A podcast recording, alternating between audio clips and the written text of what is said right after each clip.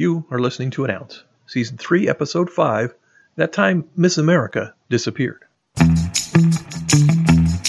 You are listening to An Ounce, a podcast providing inspiration, ideas, and wisdom through engaging stories, commentary, and interviews so you can live life better.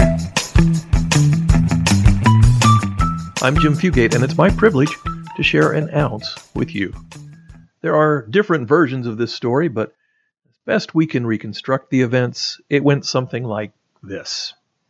It was the summer of 1937 when 17 year old high school student Betty Cooper left her Hackettstown, New Jersey home to have a day of fun with friends at Bertrand Island Amusement Park.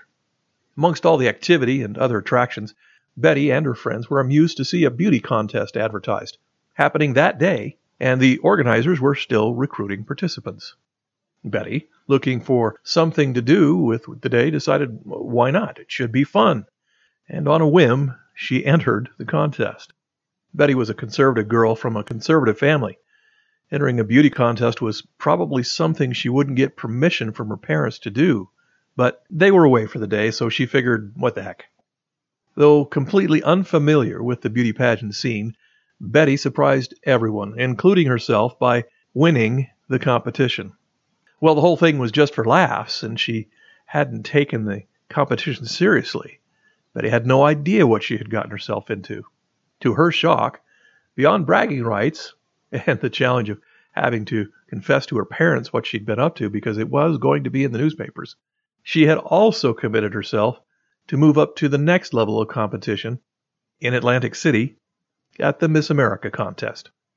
How do you tell your religiously conservative parents, who would normally frown on something like a bathing suit competition and an evening gown contest, that not only had you entered a contest, but you won and committed yourself to another one, which would be fully covered by the nation's press corps? Dang, I have no idea how that conversation went.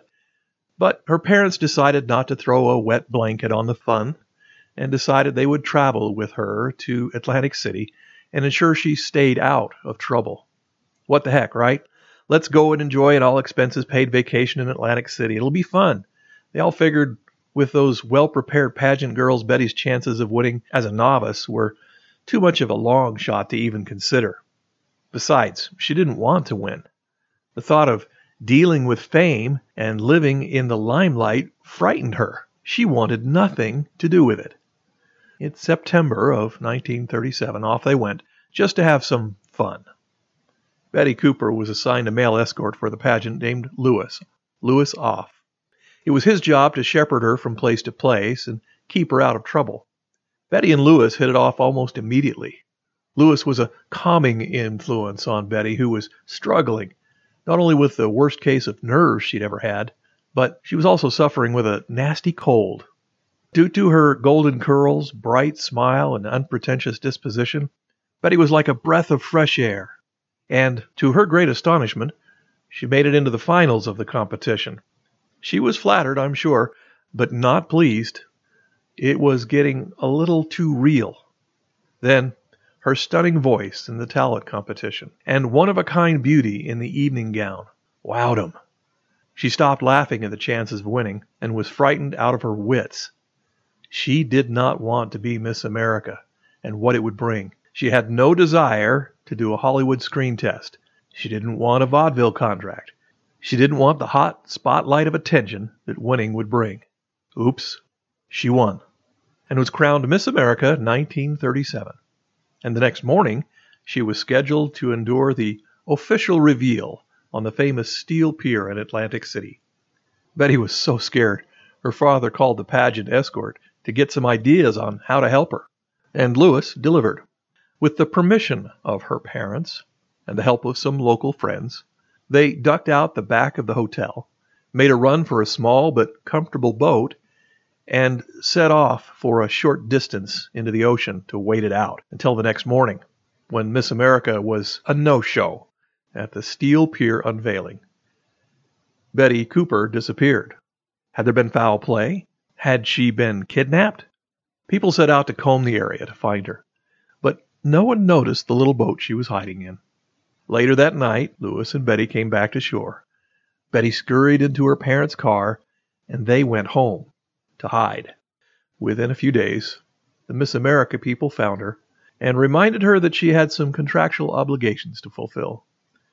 Betty and her family convinced them to pare it back to the minimum, and she grudgingly went on to fill those responsibilities. So here's the ounce. Everyone loves to have fun. When we choose a path, there are potential long term outcomes to our actions, possible consequences that might be pretty far from what we really want, but they may seem pretty near impossible, or at least we convince ourselves that they are. And then we plow ahead with abandon, ignoring the possibility that we might have to put up with anything negative because of what we want right now.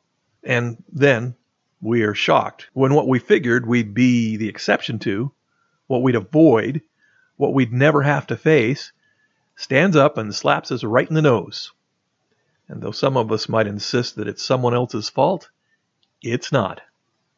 We need to consider our actions.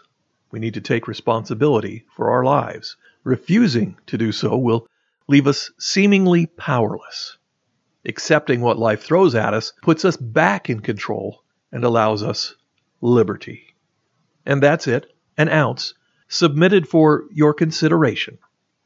On our next episode, we'll take a look at the story of one of the first spies for the United States of America, a good man who was willing to make a sacrifice for what he believed in. But based on what we know of him, he wasn't a very good spy. Thank you for listening, subscribing to, and sharing an ounce. I'm Jim Fugate, and I'll catch you next time.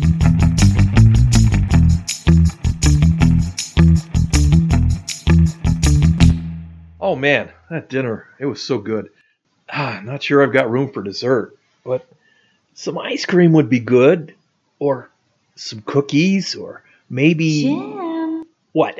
this is your conscience. Oh, crap. You know that dessert is a moment on the lips, but forever on the hips. But, Not to mention the hours of indigestion you'll suffer with tonight. ah, there goes my conscience sounding like my wife again. Dang it. Hey, check out our YouTube videos at youtube.com forward slash at an ounce podcast. That's youtube.com forward slash at symbol an ounce podcast.